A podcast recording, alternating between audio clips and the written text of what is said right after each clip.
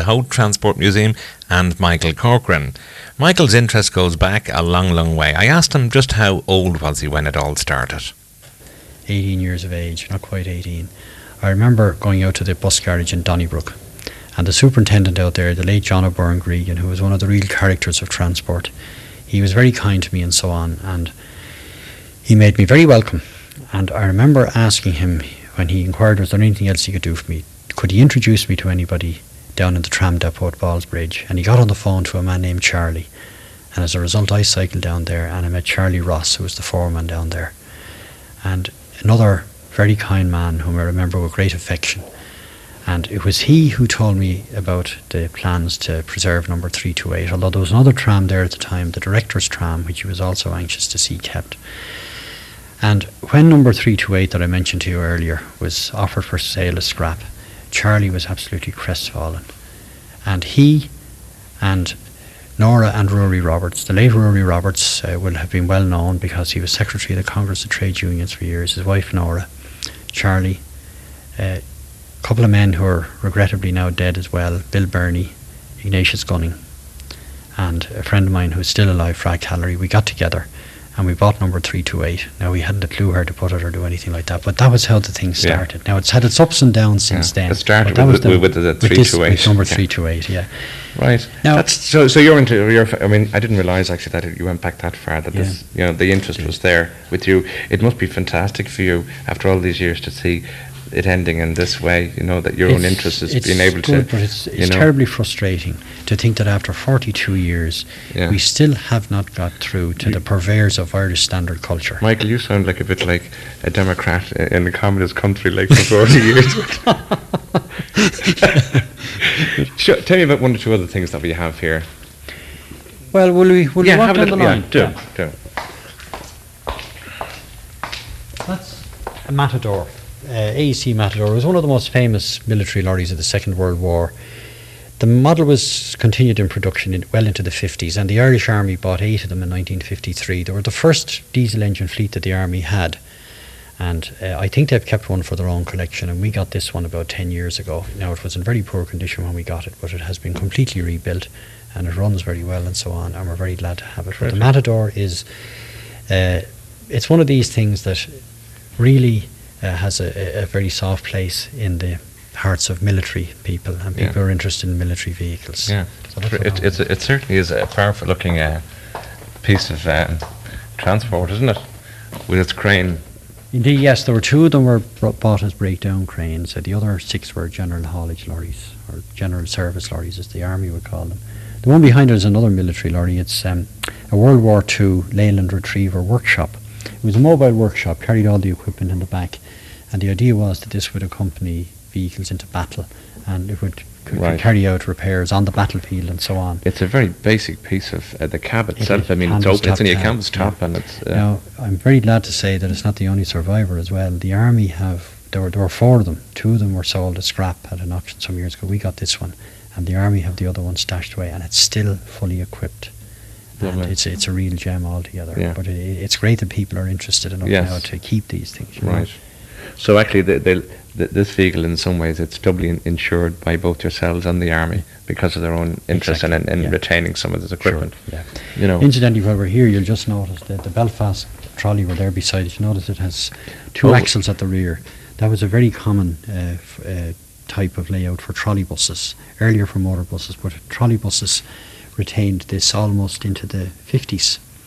And uh, the reason was that at that time, under British regulations, which more or less applied here too, because we followed their regulations. You couldn't have a two-axle bus longer than 26 feet. It's to do with the length. Th- yeah, it was to do with yes. the length. And the solution was to have uh, yes. two axles at the yeah. back. Yeah, and an early safety standard. Exactly. You know, yeah. very good. Exactly. This is the tram. Sorry, just behind this. That, this yeah. Now that is a very interesting tram because it's not a Dublin tram at all. It was actually a London trailer tram, and my colleague Jim Kilroy it was offered it by a farmer down in County Laois about 10 years ago as a result of something that was on Gay Byrne's programme. Gay Byrne has always been very good to us. He, he's terrific. Of course, yeah. he has the local interest anyway. Yeah. How did this thing get in from? Uh, from well, uh, it was strange. Apparently, the London trailers were all converted into horse-drawn caravans in the 20s.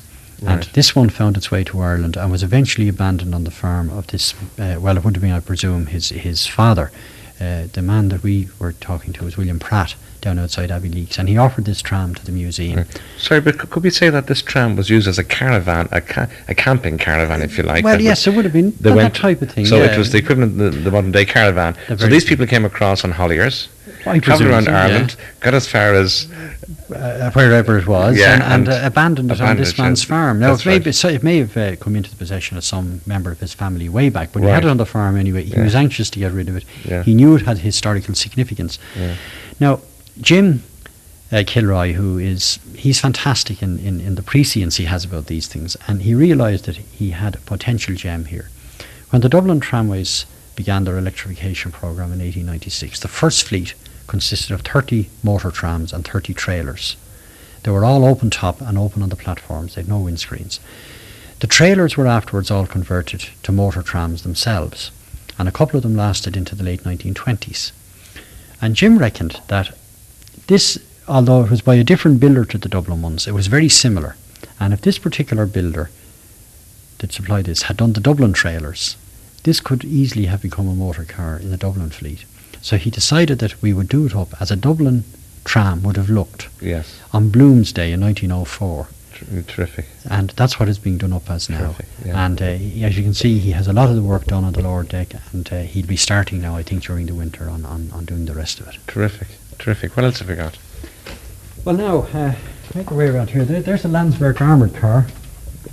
Uh, extremely rare. There were only three armies had them the Dutch, the Swedish, and the Irish. And the Dutch ones were all captured by the Germans and went to the Eastern Front and were never seen again. Uh, the Swedes, people that you think would be more caring, they actually scrapped all theirs in the early 50s. And it was a pity because they were built in Sweden. And the Irish Army ones were the only survivors. And the Army have been busy sending them out to museums around the world in the last few years in exchange for things they want for their own collection. But as always, they were very good to us and they gave us one. That's how we come to have it. Terrific. And in front of it is a 1930 Leyland Lion lorry, which started work as a bus and was rebuilt as a lorry just after the war by the Great Northern Railway. And it was withdrawn sometime in the mid 50s and was written off as scrap. And in 1971, CIE were clearing out a shed at Dundalk in preparation for building work, and it was found under a pile of junk there. And it was driven out of that shed, and uh, it's still capable of doing a Jeepers, day's my work. goodness. I, I mean, the, the, you know, it's it's a perfect looking thing altogether, but the wood is fairly well. But you know, it's still very solid, isn't it? Oh yeah, the, the, a lot of the planks on the platform of it have gone, but you know they're replaceable. Funny thing, there was a man here delivering. But also snow. wonder when you're looking at this now, in its condition, it actually looks. I think the word they would use would be quaint. It has a quaint look about it. Very quaint, and that's just the Wouldn't it point I was going to make. There was Yeah. a man here with a very modern Hino a couple of weeks ago delivering stone for the floor. Now he was very proud of this lorry, and he was showing us all the different features and so on. And we brought him in to introduce him to this one, and he looked at it. He said, "My God, Tyrannosaurus Rex." that was his reaction. So uh, I. I, take your point about it being quaint. Yeah, it. I'm sure. I'm sure. Like uh, when everything is down for restoration, but I'm sure there must be cases where you would like to keep one or two items as you got them.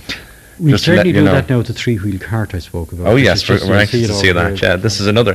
The, yes, the military is very well represented uh, here. I must say. That's a Green Goddess fire engine. It was a very famous um, fire engine based on the Bedford military chassis of the mid 50s. And there were huge numbers of them built for the British authorities.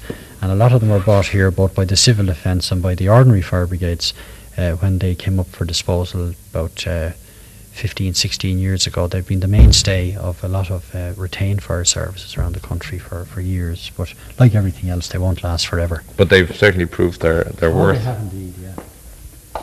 There's um, a Daimler double deck bus, uh, Belfast Corporation again. Now you see the lads are working on it at the moment. They've taken out one starter, they're going to put in the other one. Uh, it's up on blocks for that reason at the moment. You recognise the Daimler fluted radiator anywhere. Yes. Yes. And uh, this was one of a big fleet of Daimler buses that Belfast Corporation had. Uh, they were beautiful vehicles. Uh, the bodywork was built locally by Harkness, and if you look at the inside, you'll see they were very, very nicely turned out. Gardner engine.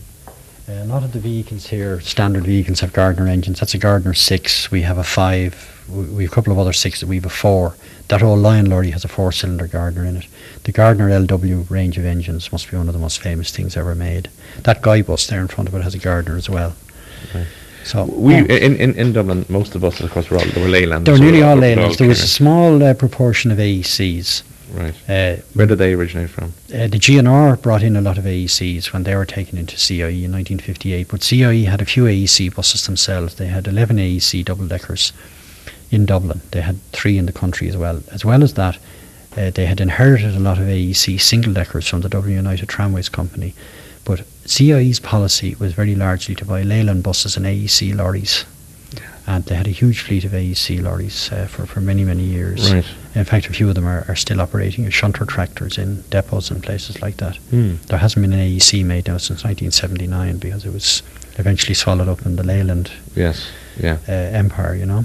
Yeah. Now, this is the That's director's, the director's tram. tram. Now, what happened? This. Well, first of all, let me say, if it happened in any other country, there'd be a few people shot, and deservedly so.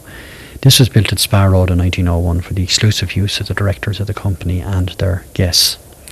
And it contained art treasures that are almost indescribable. I'll just mention one or two things. All the interior pillars were designed as classical columns and carved as classical columns. There's the remains of the wine press. There were window paintings, there were miniature lamp clusters, there were carpets, there were curtains, there were occasional tables, armchairs, you name it. Beautiful wrought iron railings on the top deck and the car was mounted on, uh, not originally, but within a few years of its construction, it was mounted on what's known as a Lorain truck or chassis. A very rare thing indeed. And it survived to the end of the tramways in 1949 and was sold to a man in Dalkey. And as a result of negotiations that went on following his malicious injuries claim, the tram ended up here. And we have the task of rebuilding it. Now, this would be regarded as one of the world's prime examples of tramway coachwork. Which is very little of it left now. Very little left. Luckily enough, there's a complete set of reference photographs, which we were very lucky to get. Oh, so, so you'll be able to know exactly what to do. fairly to its original. Yeah, it has been looked at. Um, John Martin, who is the chief mechanical engineer of Bus is an old friend of ours, and Alan Garrity, who is the manager of the Spa Road body shops. They have both inspected it, had many discussions with their own people. We know exactly how to go about the reconstruction of it but of course we don't have the money. Mm. It's as simple as that. But this is a big one. This, this is this, this is the big one, and this is the one that should be the ultimate test of the sincerity of the authorities in saying that this country caters for every taste and for every strand of culture, mm. and that's the one that that claim must stand or fall on, in my yeah. opinion. Terrific. It's it's the Titanic, if you like, of of the trams. Almost, yes, almost, and it's famous throughout the world. Yeah. Uh, even after this tram was destroyed, there were tramway museums all over the world pursuing the truck that's under it. They just wanted to get that because yes. we think it's the only Lorain, Lorain four wheel truck surviving. We're not sure, but we think it is. Mm. It's certainly one of the very few anyway. Terrific. Motors are still in it, by the way, and still turning. Really? Yeah. 227 horsepower motors. Um, this I'll have to have a look at this little three wheel. Oh yeah, yeah. You'll have to have a little. Uh, do you want to have a look inside this just before yes, indeed. Give an idea of what the interior fittings of these are. This one is in generally quite good condition. We've a bit of work to do there on the platform. But Describe this one for me. This is the uh, this, this is the, the Bel- double decker. Yeah, yeah, 1953. The, the Belfast uh, one. Yeah, Gardner engine, uh, fluid flywheel, pre-selector gearbox, uh, Harkness coachwork, 56 seater. Last worked in 1975, and as you can see, it has a very pleasant interior, which doesn't need an awful lot of cleaning up. We have all the cushions for it put away and we think it's a bus that'll be a very attractive uh, addition yeah. to the. I like the nice all all the, the, edge of each seat has a nice knob for grip. I mean, you couldn't uh, you yeah, couldn't miss that. Yeah, could you? just prompted something. Uh, these were introduced on Belfast buses, I believe, during the general manage- managership of William McCreary and they've always been known as McCreary's balls. Really? less said about McCreary's balls, the better, maybe. Yeah, but very they were a feature of Belfast buses for years and years and years. Very good, very and, good. Uh, there they are. They're, they're a very effective grab when you're going. Oh yes, indeed. But it seems like a mistake for somebody to do something like that because they could be handled handled with that for the rest of their life. this poor man apparently was, yeah. That's terrible. It's so. terrific to. It's it's nice actually. This is the first time we've ever been on something. It's nice it's it's nice to be inside. I mean, as you say, there's work to be done. There's so much oh, work to be, to be, done. And everything. Now, this this one was one of a number of vehicles that were in the store and uh, were attacked by vandals. The vandals broke into the store and they attacked it. And you can see there are some broken windows and things like that which are being replaced at the moment. It wouldn't be so bad if they had just confined themselves to breaking windows, but they got into cabs and they broke clocks on the instrument panels and so on uh, they started up one vehicle and drove it into a number of others and did some damage. And finally, before they left, they got on the upper deck of this bus and they defecated all over the place. That that was the worst job we had to do was cleaning this Mm. one out. Now that's all been done and the top has been restored to what it should be. But this is an extra burden on the work that we have to do already, and you feel very sore about it when it Yeah, happens. you're not only just dealing with uh, age and disintegration, natural disintegration. You're dealing with um, a lot of man-made folly You are. as well, and cleaning up and and uh, doing work that you feel you really shouldn't have to do. Oh yeah, th- th- this is work we should never have had to do. And some of the vehicles that are here, which need attention at the moment, they were got in very good condition, but they had to be stored in the open or in places where they were subject to visits by people who had no interest in them. And the result is that we're on a treadmill as far as getting these things is done up goes. Yeah. How can I, um, as some of the vehicles that you get would be driven to your premises, a lot then would have to become on trailers and so on. How, for instance, was this bus? How did you? How was this one delivered? Oh, uh, we have a towing tender. Uh, you'll be familiar with the old converted buses you see going around town. Yes, uh, bringing yes. in. Well, we have one of those, which Very we good. got from CIE some years ago, and it does all that work. It's known as Sisyphus because uh, you'll remember the famous character in Greek mythology who was condemned by the gods to roll a stone up a mountain, and every time that he rolled it up, it fell, it came down again, and he spent his life doing this. And the tender has moved the same vehicle so often from place to place, trying to keep a jump ahead of the It vandal seemed- and the it seemed scrapman. It was a very appropriate name, and my colleague Jim Crossland christened it that some years ago, and the name stuck. Very good. Very good. Now, well, oh, we've got. We haven't seen just before we go into just outside. This is this a small little van here? Yeah, this this that- is this is That's a little Bedford um, 1200 weight van, 10 or 1200 weight van. It dates from 1949 and it was donated by a man named William Spratt, who is a Belfast man. Uh, he lives in Dunboyne. For many, many years, he was one of the foremost uh, racing motorcyclists in the country, and he brought this van with him from Belfast when he settled here many years ago. He used it to transport his motorbikes around the country, and uh, he donated it to us last year. So it's We can see in this van the the transition from the the the the, the coach work onto the you know this I'm looking at the roof here and the Yes. lats and timber and the Yeah. canvas and so and you can see that the, the, the you know this is a little bit of a missing link this particular vehicle isn't it in that sense yeah. it showing the you know the some of the the coach making uh you know skills maybe and the the metal That's which right, was yeah. you, you know the Well, a lot of these skills have either had to be kept alive or in some cases they have been revived by people, people like Jim Kilroy especially. Now, Jim undertook the restoration of Howth tram number 9, which is on side. And when Jim took that one on, it was in a very advanced stage of decomposition. And he had to learn, luckily enough, he's an architect by profession. And he regarded these as mobile structures, which is probably the way an architect would look at them. And he learned everything he needed to know about timber work, did all the structural timber work himself. But then he was faced with things like the roof. And here you had Mm, special a timber skills, frame, yes. which was covered with uh, T and G, and Yeah. that in turn was covered with canvas, yeah somewhat in the same way as, as that there, except it's open latting on that. And in the process, Jim learned an enormous amount of invaluable things here uh, that will stand the whole movement in good stead over the next few years as the restorations proceed. But the battle that we're fighting at the moment is very largely against dying crafts and dying technologies that we must keep alive for long enough to get some of these restored. right And of course, a lot of the older coach builders and people like that, they're now, uh, you know, they've retired that's right and you can't expect them to last forever. But they have been very generous in the way that they've helped us with their knowledge and Terrific. skills. Terrific. No, we're just going to have a look at little look at this. We'll eventually get to this little um There's a set of tram jacks, by the way. Yeah, what- what original- they yeah, they were used to lift the bodies of the trams. Uh, these date from 1896 and they came from the tram works at Ballsbridge via CIE. And a pair is placed at each end of the tram body uh, with a cross beam between them, between each pair.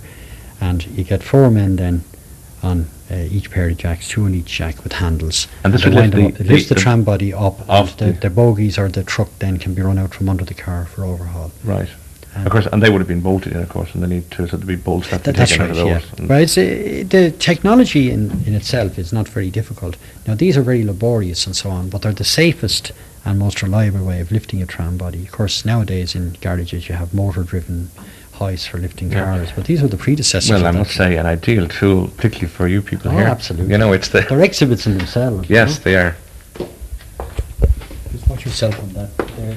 See where corrosion is taking place in the battery box and that. Yes, yes.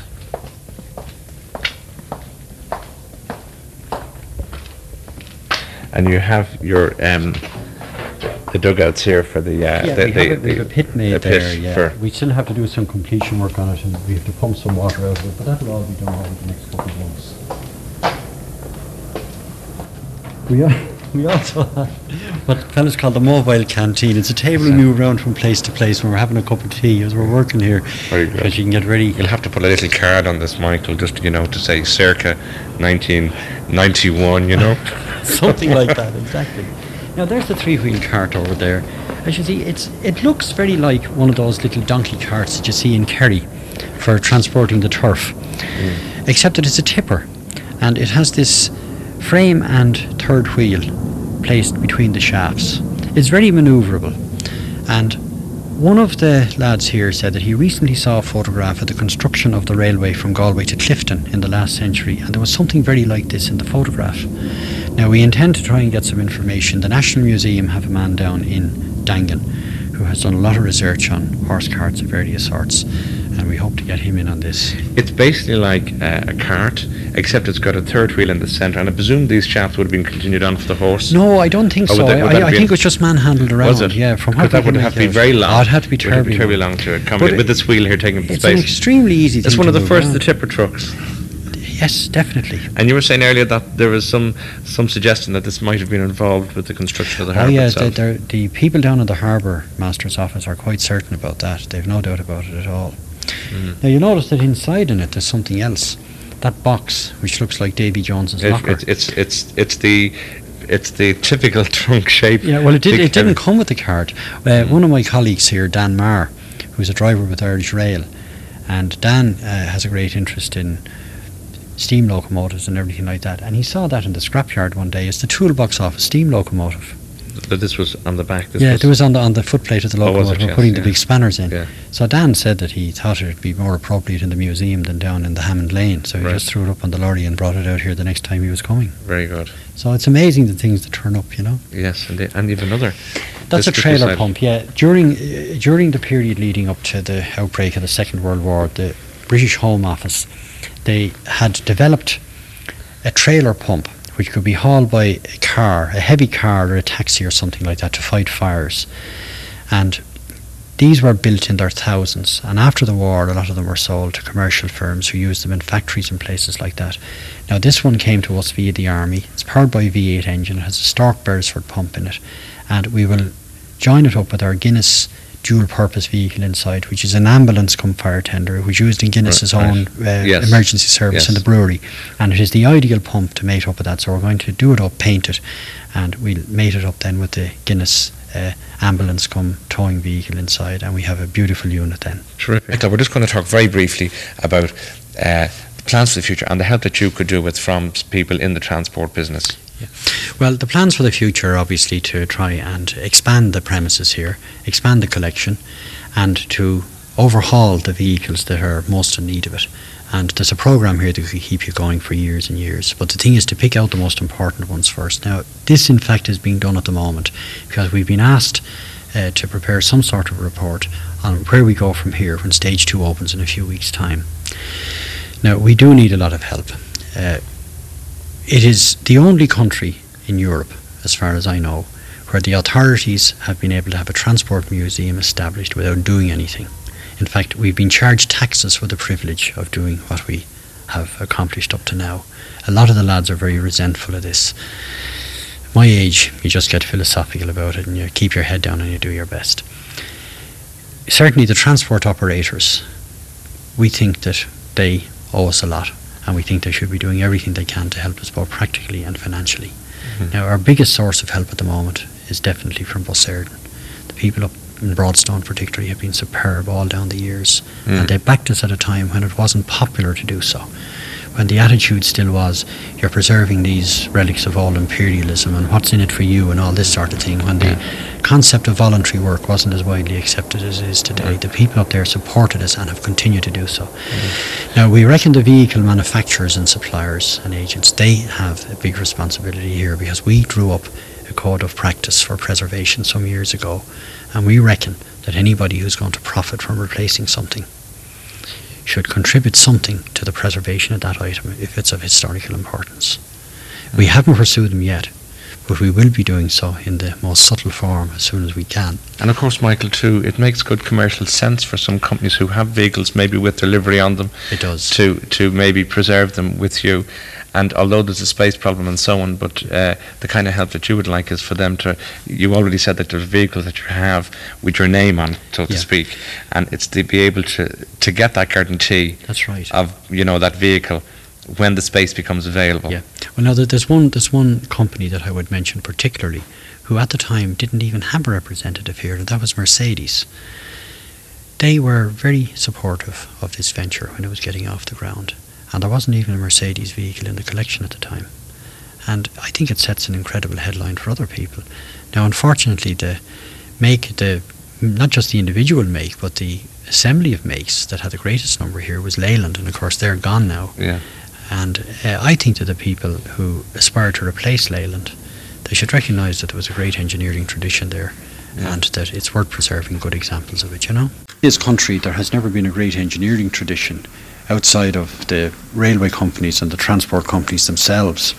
And unfortunately, we have always been inclined to regard culture as covering the fine arts only. And we've evolved what you might almost call early standard culture, and technology has very little place in that, and transport seems to have none at all. And it's a great pity because we have a very rich transport heritage in this country. Now, there are a number of bodies that are looking after specialist ends of it, such as aviation, railways, maritime, and so on, and of course, cars and motorcycles. And somehow or other, heavy road going vehicles, and by commercial vehicles, I mean everything from a tram car down to a light delivery van. In fact, anything that's not a private motor car, they haven't been looked after at all. And this society was set up to preserve these and to try and establish a national collection. We've managed to do this. We have everything uh, vested in such a way that nothing can ever be sold or exported. Some of the vehicles we own outright, they were got either by gift or by purchase. A number of them are on permanent loan from public authorities, and that's the way that the fleet more or less is constituted. Now, the fleet itself grows at the rate of five items a year, and we have 120 in our care at the moment, and nobody ever told history to stop. And we have a forward preservation list from which we pick vehicles in advance. We do this in consultation with the Institute of Transport and with the Institute of Road Transport Engineers and various managers in different places.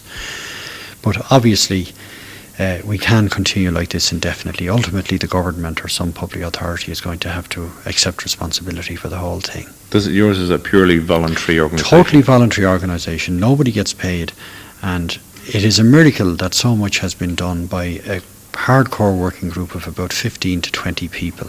They are very hard set to do it, I can assure you. Well, how did this whole thing kick off? Was it did it start with the whole uh, tram? Was that was the with trams, yes, not with whole trams. Uh, it started off with the rundown of the Dublin tramway system. Now, I'm not being chauvinistic when I say Dublin had one of the world's finest tramway systems. It was absolutely superb. And as well as the technical excellence and the traffic arrangements on it, the trams were all locally built. They were built here in Dublin. And in 1942, a group of residents out around Blackrock and Dalkey were very concerned at the imminent disappearance of the last of the pre-World War One Dalkey bogie trams, which were being replaced by cars that had come off routes that had been closed. And they campaigned and they had number 328 put aside for preservation. And when the tramways closed in 1949, everybody assumed that number 328 was going to the National Museum. But it was put up for sale as scrap with the rest of the fleet. And the National Museum at the time said that its preservation would not be in accordance with the national ethos. Now, there's a volume, I think, in that statement there. Yeah. And that's what started the preservation movement off. Well, I think it's all part of an attitude that extends right down to the demise of the whole tram.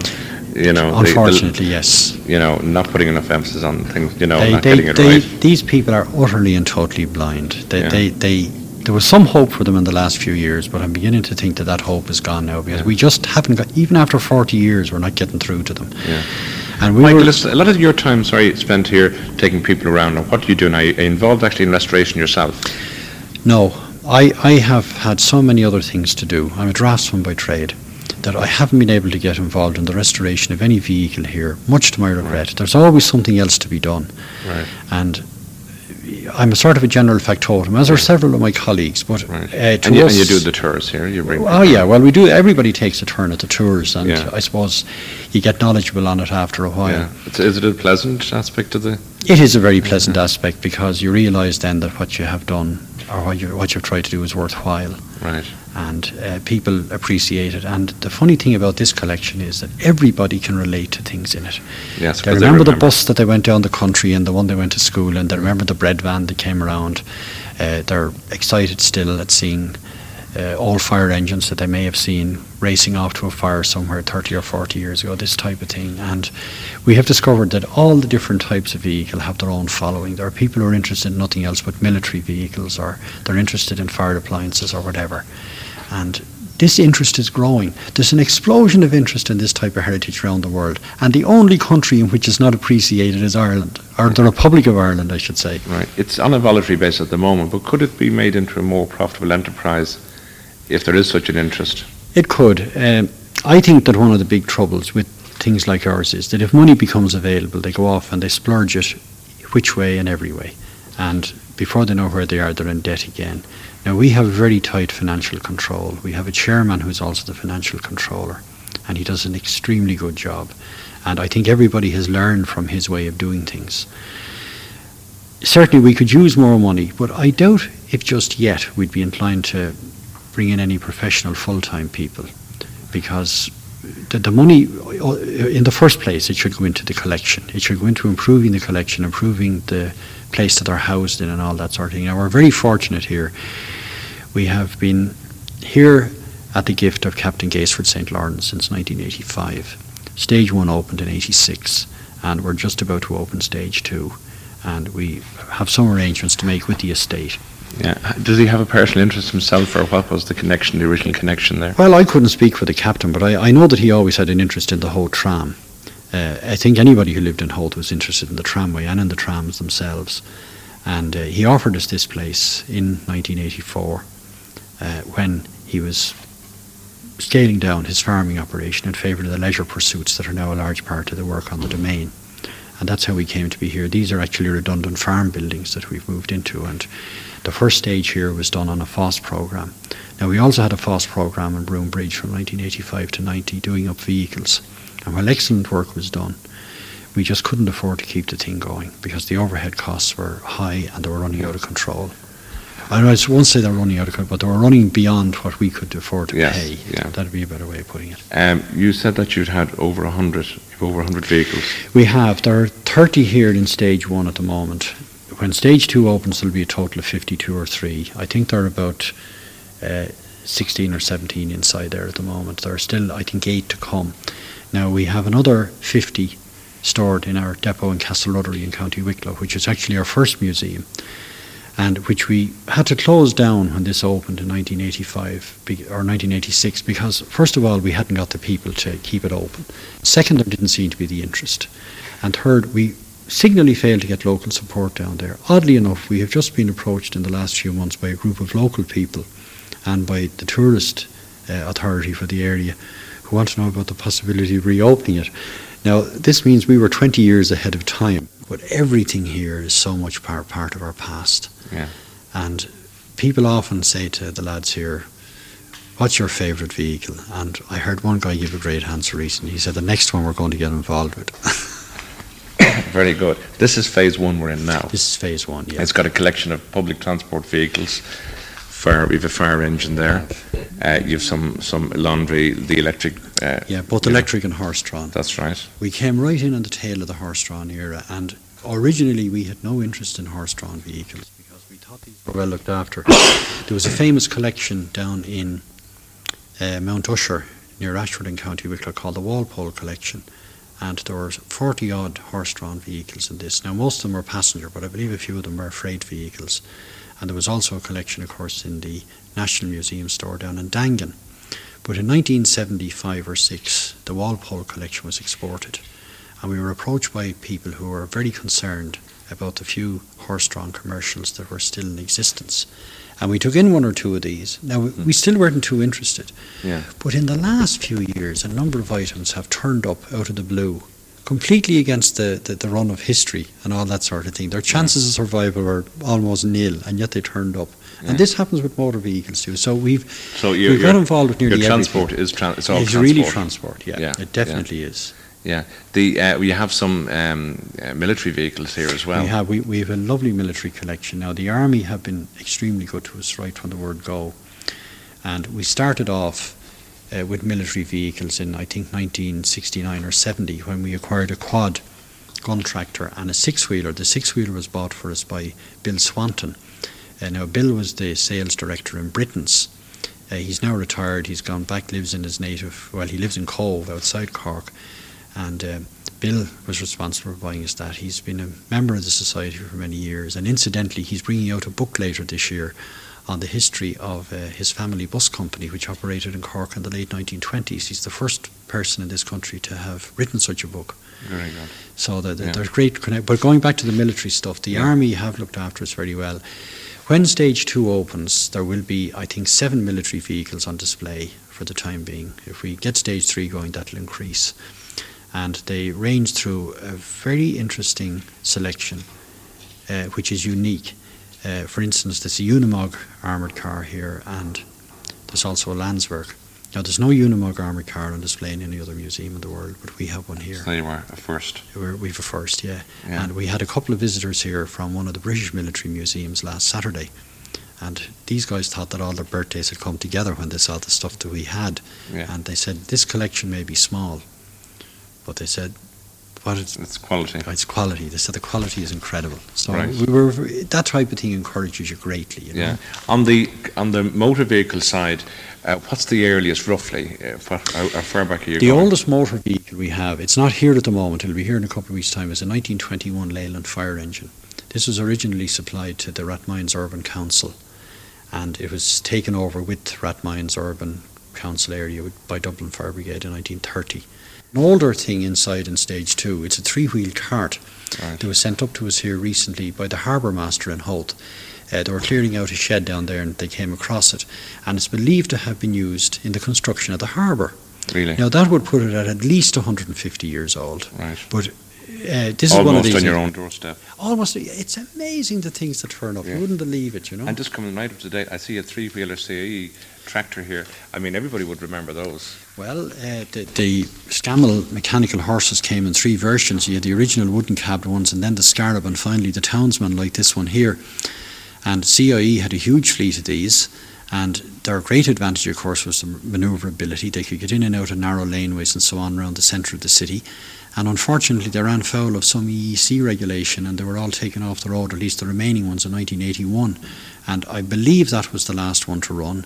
CIE did a nice overhaul on it and a repaint job before it came here, and its trailer is standing outside there in the yard. So that's complete. oh, it's complete and it's in running order. Right.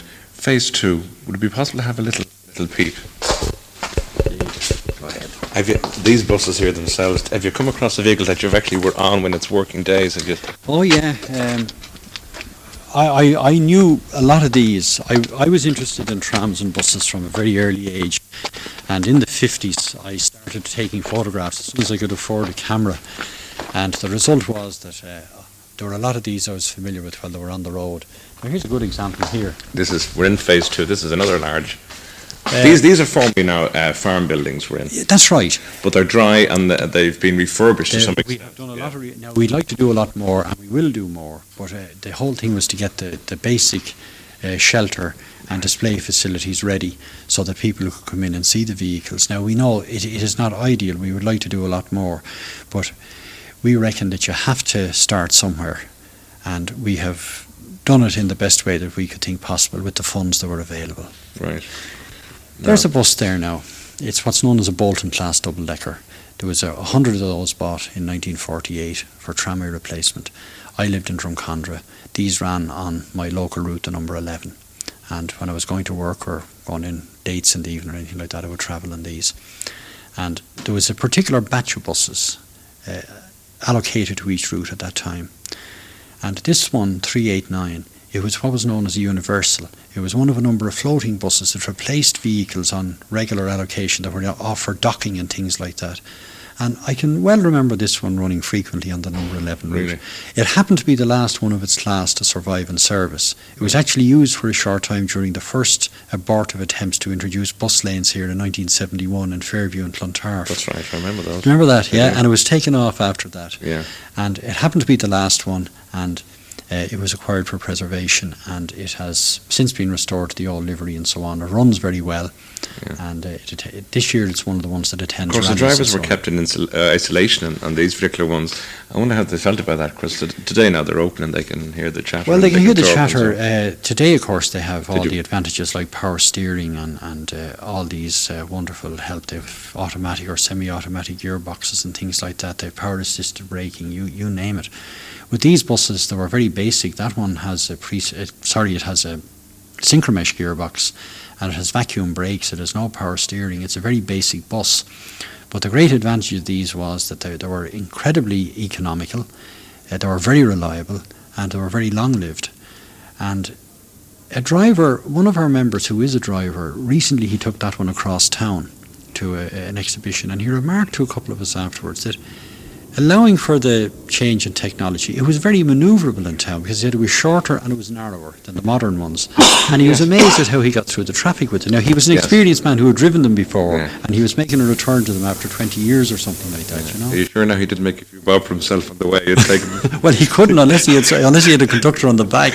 beside that bus is a very old bus here. I don't know if it's very old, it, it, but it's certainly the condition now. It's really Yeah, that that is a, that now is a good example of vandalism. Uh, that is a Belfast trolley bus. Uh, dates from 1949. Magnificent vehicle, a six-wheel Guy, and it was stored in the open for a number of years. And apart from damage from the elements, it was attacked by vandals, who, as you can see, broke most of the windows in it.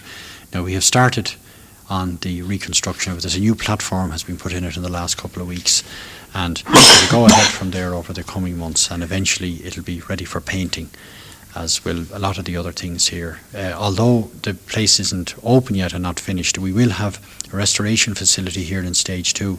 But when we're thwarted on other work, when we're short of work, we still uh, keep ourselves busy by doing a bit of work on what we hope to be doing when Yeah. stage two you're very strong on the public transport end. You're, you're you know you're fairly Um, comprehensive, aren't you? We are, co- yes, we're certainly very comprehensive. We can honestly say that we have representatives of all the main types of bus that have run here since CIE was formed in 1945. Examples of it, you know? Mi- Michael Corcoran there of the Transport Preservation Society based in Deer Park in Howth. My very grateful thanks to Michael for the time he spent with me making this programme.